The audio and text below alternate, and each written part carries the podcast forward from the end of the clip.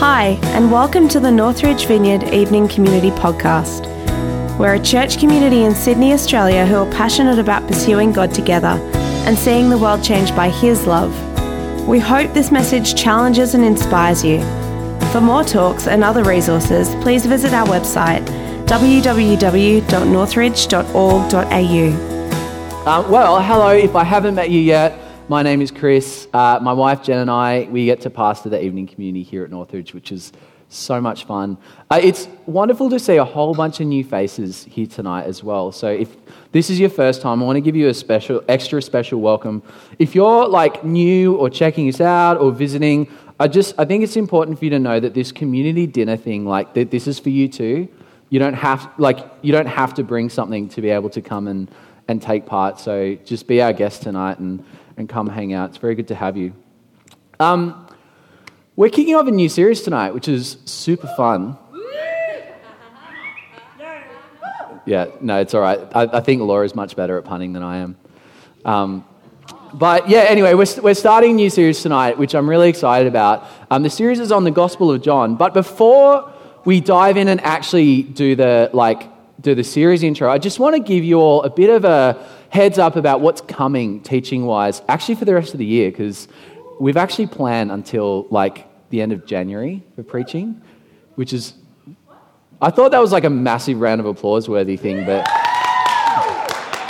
but it's not the same because I had to ask for it. Um, so we are, I shouldn't have asked. Well, then I wouldn't have got one. anyway, let's, let's move swiftly on from that because um, I'm embarrassing myself. Um, so, for the next nine weeks, we are doing a deep dive into the Gospel of John, which is going to be heaps of fun. And in particular, we're looking at this question of who is Jesus? Who is this man that we sang about tonight? Um, and that's going to be tons of fun. Uh, then we have two one-offs. So we're doing a vision update to let us uh, to kind of say how we're going, um, chasing our vision of building Acts two community here in the evening at Northridge. Um, then we have Troy from Raw Impact who's going to come and, and guest speak, which is super fun. Uh, then we've got we've got another big meaty series, and rather than a book series, we're actually going to look at this idea of um, humanity being made in the image of God, which in Latin is Imago Dei, and it makes a much cooler series title if you say it in Latin. Um, we're rounding out November with a three week uh, light-hearted um, chat about the topic of suffering, uh, which is going to be stacks of fun. I wrote an essay for my, um, my master's course I'm doing on the topic of suffering, and it was so full on, but it was awesome. Um, and then we're rounding out the year. Our Advent series this year, we're actually going to look at God as Trinity, and we're going to look at how um, Jesus coming to earth was actually a unified act of God as Trinity, which is really exciting. So that's kind of the outlook. Um, but the reason I wanted to do this is because um, at the beginning of the year, in fact, towards the end of last year, Jen and I had this word for our community for 2019. Um, and it, well, it's actually two words, but it's a, a you know what I mean. Um, but we had this word, and the word's is spiritual maturity. Now, that doesn't sound like very exciting and awe inspiring, and, and, you know, uh, but um, basically, what it's, what it's saying is that as a community of people, we believe that God wants us to grow um, because we believe that his kingdom needs to grow. Um, but we don't just want to grow in size, uh, although we do want to grow in size also. We really believe that this year God is calling us to grow in depth. He wants us to go deeper. He wants us to grow in maturity as a community of people. And so every single series we're doing this year is about that. Um, and so this series on the Gospel of John, um, oh, okay, I suddenly somehow put on the, uh, the words. That's exciting. Oh, no, still words. We have like a we have we have like an extra special um, tech night tonight. So here we go. Rachel's just going to drive for me um, for this bit, and then when I switch to my other PowerPoint, then I'll take over. But um, so we're we're asking this. We're digging into the Gospel of John, and we're asking this question: Who is Jesus? Because um, if you're a Christian, um, then this man is absolutely central to everything we believe. Who Jesus is defines how we live, it defines who we are, it's, it's everything to us. And if you you wouldn't call yourself a Christian or you're trying to figure out Christianity, the whole, the whole deal, it all rests on this question of who is Jesus. Now, if you want to know who Jesus is, a really good place to start is in the Gospel of John. Um, and that's why we're, we're looking through that book. Um, now, whenever we do a book series, something I really encourage us to do is ask a few key questions. So the first one is who actually wrote this book and what does that tell us about what it says? Um, another one that's really important is why was this book written? So the author of John, uh, incidentally, is a man named John. Uh, you could have picked that one. Um, but the, the exact John that we're talking about is one of the original disciples of Jesus. Uh, and it's quite funny, you'll notice as we read through this book that he generally refers to himself as the disciple whom Jesus loved, which is just a little fun fact for you. Uh, so it's written by that John. He's the same John we suspect, we, we highly suspect it's the same John that wrote um, 1, 2, and 3 John, the letters that we find towards the end of the Bible. And it's also the same guy that wrote that crazy book at the end called Revelation. So the guy that wrote Revelation and the guy that wrote this book are the same guy. Um, so it gives you a little bit of context for what we're getting ourselves into. Um, but probably more pertinently for us today is the reason that John wrote this book. And it's quite unique um, among the Gospels. Uh, John gives us a lot of insight into Jesus that we don't get from what we call the synoptic Gospels uh, Matthew, Mark, and Luke. And the thing that John's Gospel is really, really concerned about is telling us who Jesus is. It's all about Jesus' identity. Um, it's a mixture of narratives, so we do learn a little bit about, um, well, quite a lot about uh, Jesus' story, but we also get a lot of discourse as well. So a lot of Jesus' teaching is in there. And um, central to this gospel are these seven statements that Jesus makes, known as the I am sayings. So if you want to know who Jesus is, then let's ask, well, who does Jesus say that Jesus is? And so we've got these seven I am. Uh, we, well, traditionally, we have seven I am statements. They're these metaphors like he says, I'm the bread of life, I'm the true vine, I'm the light of the world, things like that. And we're also getting two bonus I ams um, which are two other statements where Jesus uses the words I am, but they're not considered uh, the, part of the traditional seven.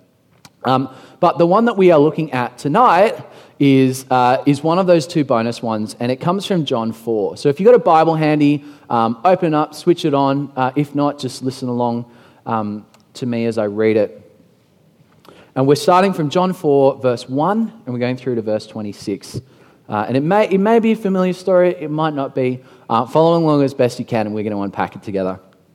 So I'll read from the NIV. Um, now, Jesus learned that the Pharisees had heard that he was gaining and baptizing more disciples than John. That's John the Baptist, not John, the author of this book. Um, although, in fact, it was not Jesus who baptized, but his disciples.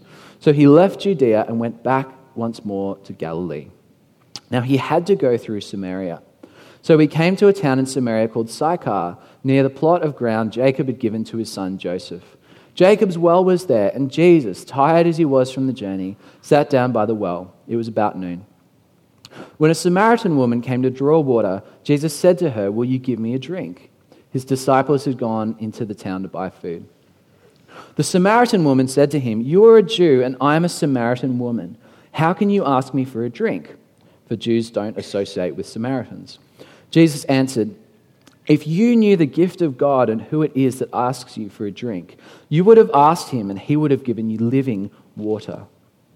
Sir, the woman said, You have nothing to draw with, and the well is deep. Where can you get this living water? Are you greater than our father Jacob, who gave us the well and drank from it himself, as did also his sons and his livestock? Jesus answered, Everyone who drinks this water will be thirsty again, but whoever drinks the water I give them will never thirst. Indeed, the water I give them will become in them a spring of water welling up to eternal life. The woman said to him, Sir, give me this water so that I won't get thirsty and have to keep coming back here to draw water. He told her, Go call your husband and come back. I have no husband, she replied. Jesus said, You're right when you say you have no husband. The fact is, you've had five husbands, and the man you now have is not your husband. What you have just said is quite true. Sir, the woman said, I can see that you're a prophet. Our ancestors worshipped on this mountain, but you Jews claim that the place where we must worship is in Jerusalem.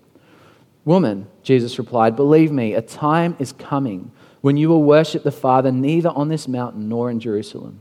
You Samaritans worship what you do not know. We worship what we do know. The salvation is from the Jews. Yet a time is coming and has now come when true worshippers will worship the Father in spirit and in truth, for they are the kind of worshippers the Father seeks. God is spirit, and his worshippers must worship in spirit and in truth. The woman said, I know that the Messiah, called Christ, is coming. When he comes, he will explain everything to us. Then Jesus declared, I, the one speaking to you, am he. Or in the NLT, it says, I am the Messiah. So, what just happened in this passage? I don't know about you, but uh, there's, there's actually quite a lot of biblical backstory that's going on here. There's, um, so so we, have, we have Jesus. Um, he, this is really, really early on in his ministry. Like, this is really early days. He's only just called his disciples. Um, and, and he's in Judea. He's um, baptizing lots of people. And he, he's getting pretty popular. Um, but it's not his time yet. This is like year one of his ministry out of three. So it's not his time yet. So he decides to go somewhere a little bit more rural, uh, where he's a bit more anonymous for the time being, so to Galilee. Now, normally, if you were a Jew and you wanted to work, walk from Judea to Galilee, you go around the long way because you didn't want to walk through Samaria. That's how much they hated the Samaritans. Um, but it, it's interesting here in verse 4, it says Jesus had to go through Samaria. It's interesting, isn't, isn't it? The only thing we know that happens in Samaria is this encounter. But so, so Jesus is, is walking through Samaria. He comes to Sychar, which is the capital of Samaria, and it's just near a, um, a mountain, the name of which I, I, I, always forget how to pronounce. I think it's Mount Gerizim, um, which is the Samaritan place of worship. And he, he, the disciples go into the town to buy some food. Um, and Jesus is exhausted from the journey. He sits down by this well, and this, this woman comes out from the town uh, to chat with him. Well, so she doesn't come to chat with him. She comes out from the town, and Jesus engages her in a conversation. Uh, and she's, first up, she's really surprised that Jesus is talking to her. Um, and then they, they talk about water, which is kind of fair enough that they're at a well. Um, Jesus says some cryptic stuff about living water. Um, then there's this, all this interaction about her husbands and uh, all the different husbands she's had, uh, which doesn't seem to follow from the water bit.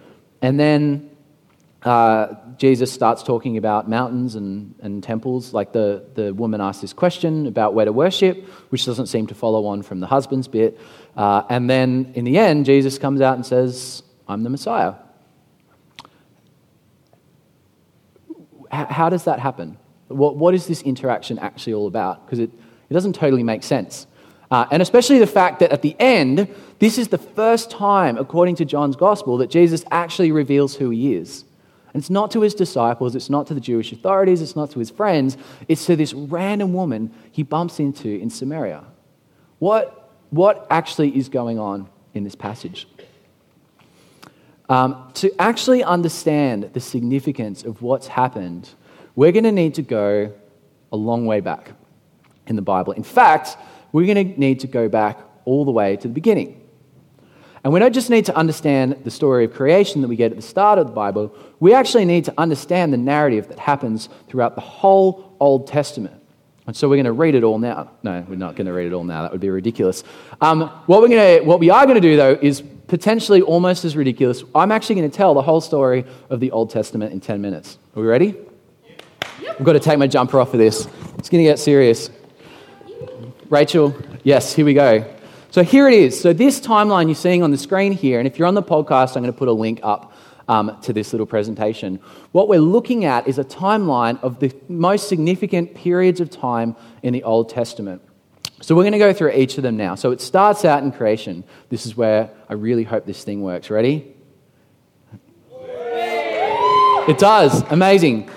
So, what happens at the beginning? So, the first thing is God creates the world. Now, whether you ascribe to a literal reading of this uh, Genesis 1 to 3 or figurative or somewhere in the middle doesn't really matter for the purposes of this discussion. The key thing is that according to the Bible, God creates the world, He creates it good. In fact, He creates it very good. And at the end, the pinnacle of this creation, He creates these curious little creatures uh, called humans. He makes them in His own image, He makes them as a reflection of Himself and he gives them the authority to rule and have dominion over the creation that he's just made. Pretty significant role. Um, now, strangely enough, there happens to be this snake in the, uh, in the garden. Um, the snake is representative of the devil. Uh, and the snake comes in and whispers into their ears and he says, Hey, guys, uh, guess what? You know that tree that God told you not to eat from? If you eat from that, then you'll be like God. And you know, the, the, the sh- real shame of that lie is that they were already like God. They were made in his image. It's a lie from the father of lies. But anyway, so uh, the snake says that they eat from the tree, things go horribly, horribly pear shaped. Um, that wasn't meant to be a pun, but it wasn't a soup pun, so it's fresh. Um, so thing, things go very quickly downhill. Um, and then there's this event called the fall, where humanity falls from its uh, created state um, to what we have now. But in God's description of the fall, there's this interesting little verse that you would be totally forgiven for reading past. Um, so God is addressing the serpent, so the devil, and he says, I will cause hostility between you and the woman, and between your offspring and her offspring. He will strike your head, and you will strike his heel. Now, I genuinely, when I first read this, I actually thought this was talking about why humans and snakes don't get along. and when you, when you read it, you'd be like, it's a pretty you know, significant way to read it. Um, but the key thing here is it's not talking about all humans, it's talking about a specific human. That last little part there, another way you can translate it is, He will crush your head and you will strike his heel. So, what God is saying to the devil is there is going to be an offspring. There is going to be a man that is born, um, that, like a human man is going to be born, and you're going to strike his heel, but he will crush your head. So, in the, in the moments after the fall, God has already provided the first messianic prophecy in the Bible. God has already given us a clue that he has a plan to save humankind from what's just happened. Isn't that incredible? Moving swiftly on. So God kind of, he sort of disappears off the scene for quite a long time after this. Um, and it's not until there's, there's like a flood, there's a tower, there's some other stuff, but we're just going to skip right over that and we're going to go to about 2200 years before Jesus comes on the scene. There's this period of time that's known as the time of the patriarchs. Um, so God sort of just appears one day. The God of the universe who created all things just sort of rocks up and um, says g'day to this guy called Abraham. His name was Abram at the time, but God gives him a new name. But um, details, we'll, we'll, push swiftly on. God meets with Abraham, and for, for a guy that, you know, they, they've just met, God gives Abraham a pretty significant promise. And there's two key parts to that promise. First of all, he says, Abraham will certainly become a great and mighty nation, and all the nations of the earth will be blessed to, through him. God says to him that Abraham, your descendants will outnumber the stars. I'm going to make you into an incredible nation. So that's part one. But part two is it's not just about you. Through you, all nations will be blessed. He, so God here is establishing the nation of Israel, who we're going to be talking about for the rest of this segment. Um, and he also provides another messianic prophecy. He says that through Abraham's line, a man is going to be born, born who is going to sort all of this out. Now, um, Abraham has kids. Um, there's Abraham, there's Isaac, there's Jacob, who we read about. Jacob, Jacob's well. So that's the context for that. Um, but they're basically, um, at the end of the book of Genesis, they're basically a really big family. But they end up as slaves in Egypt. And things aren't looking so great for this fantastic nation that God's promised. And that's where we come to the Exodus. And yes, we have the book Exodus, but this, this Exodus story actually goes for the second through to the fifth books of the Bible. Um, so, what happens? So, the Israelites, they're in captivity as slaves in Egypt, but they grow in this time from being a large family to actually being a, a people group, to being a nation. And when they've grown to this size, God raises up this guy called Moses, and he leads them out of Egypt through various means. You can listen to our series on Exodus if you want to know how that happens. Um, God raises up Moses. He leads them out through the Red Sea. They wander around the desert for 40 years. They get the law, and at the end of the Exodus story, um, which actually is in the book of Deuteronomy, um, we wind up with the Israelites on the bank of the Jordan River, ready to cross over into the land that God promised to Abraham. But in that book of Deuteronomy, as um, Moses is giving his kind of like farewell speech to his people before he dies. He gives this really interesting prophecy that we often uh, read past or don't realize is there. Um, this is, it's not just this verse, it goes on a little bit, but the key verse here is Moses says to the Israelites, The Lord your God will raise up for you a prophet like me from among you. for your fellow Israelites. You must listen to him. So Moses is saying, There's going to be another prophet like me. Don't freak out. There's going to be another one. And you have to listen to what he says. And a little bit further down in this passage, he says, He will explain everything to you. So when the woman at the well says to Jesus, you know, when the Messiah comes, he'll explain everything, she was probably thinking about this verse. But here we have at the end of the Exodus story another significant messianic pro- promise. It's another promise from God to the world that the Messiah is coming who's going to set all things right. Now, we, we sort of finish off on the bank of the Jordan River, and so the next period we have is known as the conquest and the time of the judges. So this starts out with Israel uh, conquers, uh, they, they go into the promised land, they conquer everything, God fights with them, and after that, everything is rosy. Jokes. Um, what happens almost immediately when they, when the, even as they're conquesting this land that God promised to them, is they start to develop this unhelpful pattern where something will be slightly not right. The Israelites will freak out. They'll start worshipping other gods. Uh, everything absolutely falls apart in terms of their national interest. And then God will send some sort of uh, savior. In, in this period, it's the judges. Um, in, in future, it's the, the King David. But God will intervene in some way and set things straight. So it's this pattern that not only continues through the time of the judges, but actually all the way up to the end of the Old Testament. Um, and towards the end of this time um, of the judges, we find that the Israelites have this really specific request for God. They say, All the other nations around us, they have kings, and they're all really successful in battle. So, God, why won't you give us a king? We want to have a king. Now, the irony of that is they already had a king, and it was God. And they already knew that there was another king coming, like a human king, who was going to sort everything out. But still, they were like, no, no, no. We know there's a king coming, but we want one now. Have you ever done that? Maybe not with kings, but like with other things. It's, it's just the human condition, isn't it? And that's the end of the time of the judges. So God eventually says, Yep, I'm going to grant you that request. I'm going to give you a human king, and let's see how that goes for you. Um, so enter the time of the monarchy. Now, this is a quite a long and really significant period, so this gets six sub slides.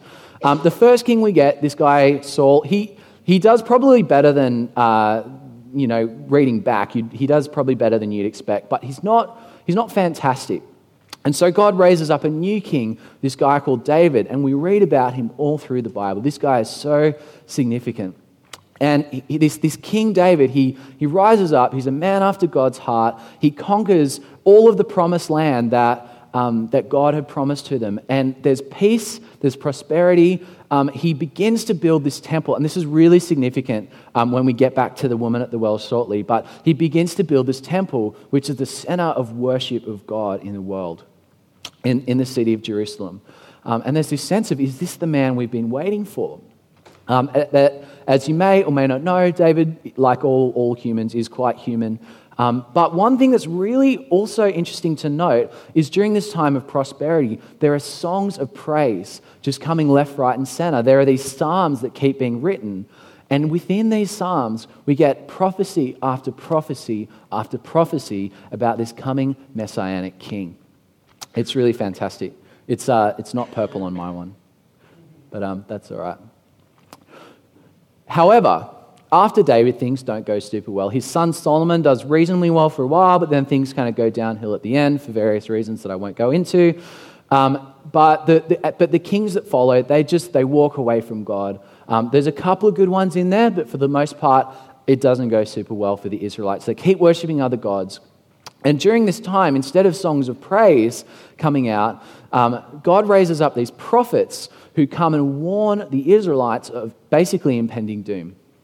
Uh, he basically says, if this behavior carries on, if you don't follow my law, if you don't have relationship with me, then you're going to be exiles. We're going to, I'm going to kick you out of the promised land, um, and that's what's going to happen.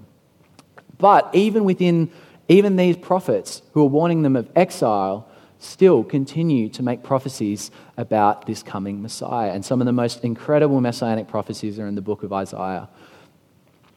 Um, but basically, at the end of the, uh, this is like a simplified version of what happens, but at the end of this, um, this monarchy, the kingdom of Israel is divided. Uh, the north kingdom gets absolutely dominated in battle, and only a small number of them survive.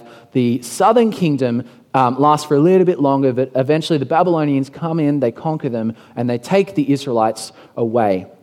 And that's the start of this next period, which is the exile. And this lasts for about uh, 80 ish years.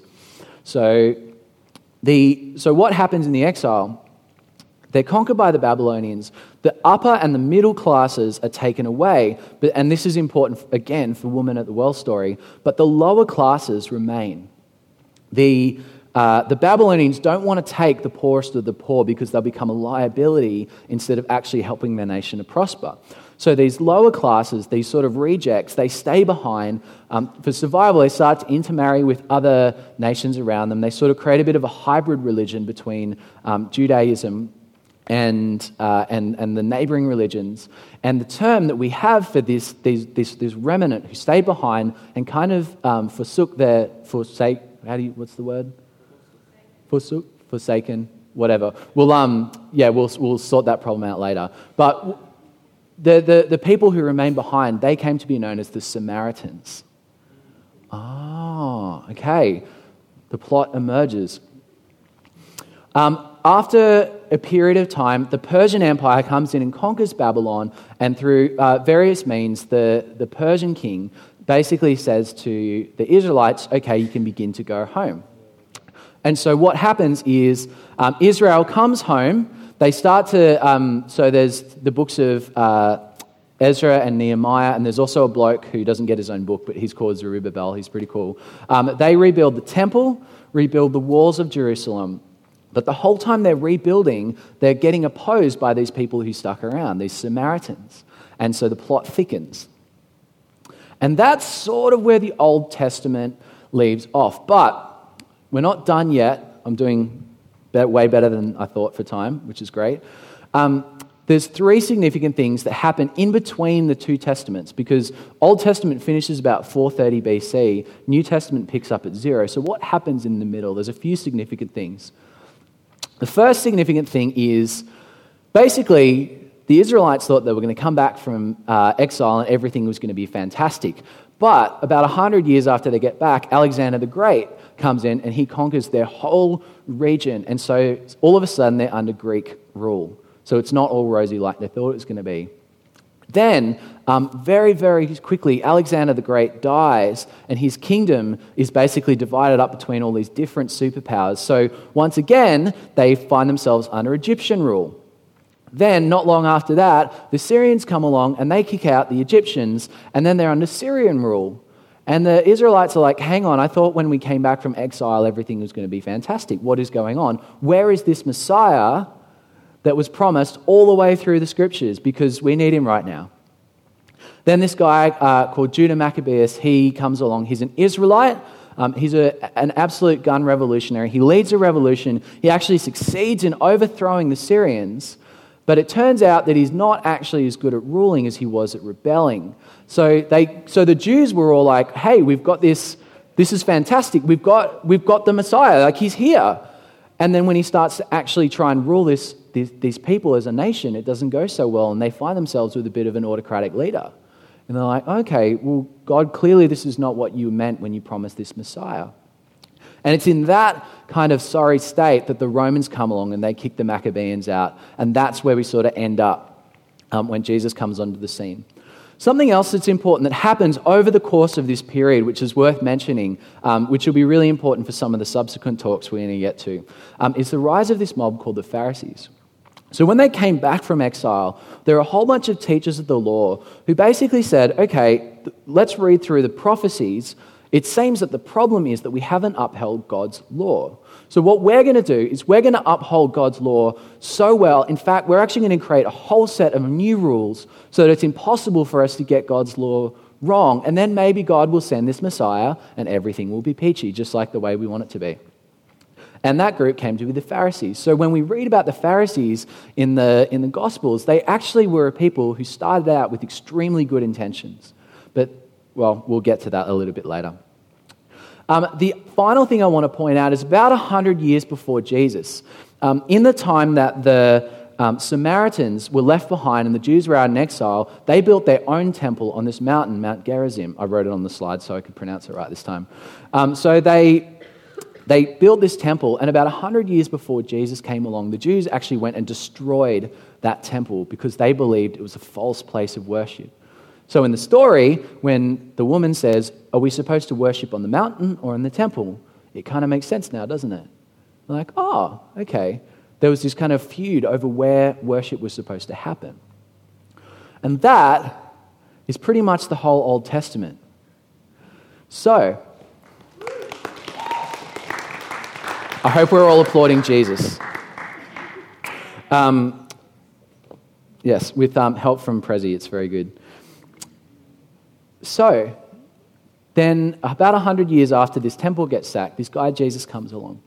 He's going for a walk one day. He's going from, uh, from uh, Judea out to Galilee. He takes the short route because for some reason he had to go that way, or so the scripture tells us. And um, the disciples are um, you know, going to, to buy some lunch. And Jesus is taking some rest by the well, and this woman walks up. And Jesus engages her in a conversation, and maybe it makes a little bit more sense now. Because as much as the Jews hated the Samaritans, you can imagine the Samaritans probably also hated the Jews. Might also help you to know that there were some teachers of the law, because at that point, Jesus was effectively a teacher. That was the, the role that he was fulfilling in Jewish society. There were some um, teachers of the law who, if they saw a woman in public, they would close their eyes because they thought it was unclean to even look at a woman. And so here's Jesus, a teacher of the law in Samaria, engaging in conversation with a woman who was Samaritan, who was outcast by even her own people. So Jesus is engaging in conversation with someone who is not just at the bottom of the pile, they're at the bottom of the bottom of the pile, socially speaking, anyway. And he begins to have this conversation with her. And they talk a bit about um, living water, and Jesus um, makes an incredible promise um, to have this living water and that she'll never thirst again.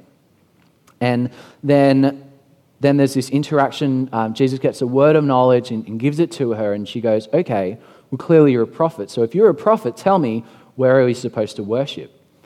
And uh, Jesus gives this incredible, incredible answer. He says, You know what? There's a time that's coming, and in fact, it's here now because I'm here now, where it doesn't matter where you worship. What matters is who you worship and how you worship. And then she says, she, you know, obviously she's a little bit confused, and so she says, okay, well, well when the Messiah comes, He'll explain everything. She's thinking back to that, that passage in Deuteronomy. When the Messiah comes, everything will make sense. And Jesus, at this point, now, this, this woman, she would be very, she's obviously familiar with the scriptures. She's obviously familiar with the story of her people and the Israelites. And she knows all of these messianic prophecies that have been happening right since the fall, through the Exodus, um, judges through the time of the monarchy, both good and bad, um, even during the time of the exile, all of these messianic prophecies, she would have known them. And she says, One day that guy is going to come and everything is going to be okay. And Jesus says, That guy that the scriptures have been prophesying about, that's me. Do we start to understand how incredibly, incredibly, incredibly profound this interaction is? And how scandalous that this is the person that Jesus reveals that to. You know, when the disciples come back, if you keep reading, when the disciples come back, they're outraged. They can't believe. They're, they're literally shocked into silence that Jesus is even, even looking at her. And this woman, so powerful, is the testimony of what Jesus has just told her that when she goes back into this town that she's effectively outcast from, half the city believes. What an incredible, incredible statement. I am the Messiah. So, what does that tell us now? I just want to give us three really simple things. The first, so who is this Jesus and what does this mean for us today? The first thing is that Jesus, as we've seen, is in fact the culmination of all of human history. All scripture points to him, all praise points back to him, and this Jesus, he is the center of the human story. It's kind of like an hourglass, like everything up to that point points to Jesus, and everything else points back. Secondly, this Jesus, he is the reconciler of all nations and people. Did you notice, as I told that story, how the focus gradually shifts from that original promise where God said, Abraham, I'm going to make you into a great nation and you will bless all nations. Do you notice how it becomes less and less and less about all nations and more and more and more about Israel? And so when Jesus reveals the news that he is the Messiah to this Samaritan woman, he is, it's this incredible prophetic act of breaking down these national boundaries. He's like, this isn't about the story of Israel anymore. I'm from that nation, but this, it's not about the nation anymore. This is about all nations, and I'm starting with you, the least likely. Jesus is the Savior, not just of the Jews. Um, but I think sometimes we fall into this trap of thinking that in our day that Jesus is the Savior of the church. Um, you know, the church isn't actually Jesus' target market. The world is Jesus' target market. We, we think sometimes that God looks out at the world in all its sinfulness and he just, he just can't deal with it. He can't be out there. He can't be in the presence of sin. And that's just so false. Because just, just think about this interaction. That's God in the presence of sin. You know, God loves the world. We're not his target market, we're his staff, we're, we're his team. Like, like we're partnering with Jesus in this plan of bringing reconciliation to all things and all people. Um, there's this incredible, incredible uh, scripture that we get in Galatians uh, where Paul says, There is no longer Jew or Gentile, slave or free, male and female, for you are all one in Christ Jesus. And now that you belong to Christ, you are the true children of Abraham. Suddenly, when you have all that context, that true children of Abraham thing makes sense, doesn't it? You are his heirs, and God's promise to Abraham belongs to you. And finally, not just is Jesus the center point of all human history, not just, not just the reconciler um, of all nations, um, but Jesus is the restorer of all things. You see, it goes all the way back, not just, to, not just to Abraham's promise, but to the garden, to what was broken, where humanity's created purpose was broken. Jesus came to restore that and create a new humanity and to, to inaugurate a new creation. And when we come here and we sing praise to Jesus, that's who we're singing praise to. That's the beautiful name that we sang about tonight. What an incredible King. What an incredible Messiah. And what a profound statement that Jesus makes at the beginning of his ministry. Now, we are going to continue on to talk about who Jesus is. We're going to talk about um, these other I am statements. We're going to talk about, the, uh, we're going to talk about his death and his resurrection. Uh, but that's where we're going to leave it for tonight. So, would we stand? Um, and it would be great before we eat to just encounter, just for a moment, this living Jesus.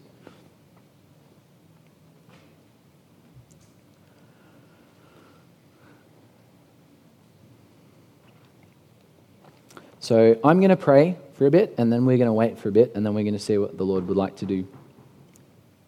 And I just want to encourage you where, because we got the community dinner tonight, we're going to kind of like do this bit of ministry time all together, and then we're going to sort of wrap up all together and then go out to dinner. So just encourage you to stay in here for the time being.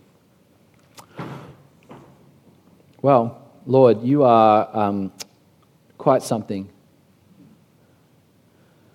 Um, as we consider the, the history um, of the human race, uh, of the Bible, as we consider this, this incredible story that we get to be a part of, Lord, we just can't help but give you praise when we realize that it's all about you. And so, um, Lord, we just stop for a moment and we just, we just take a second to remember um, the significance of, of who you are and what you did, Lord. God, I just want to ask that as we consider this incredible story Lord, would you just draw us into that story because we're a part of that now.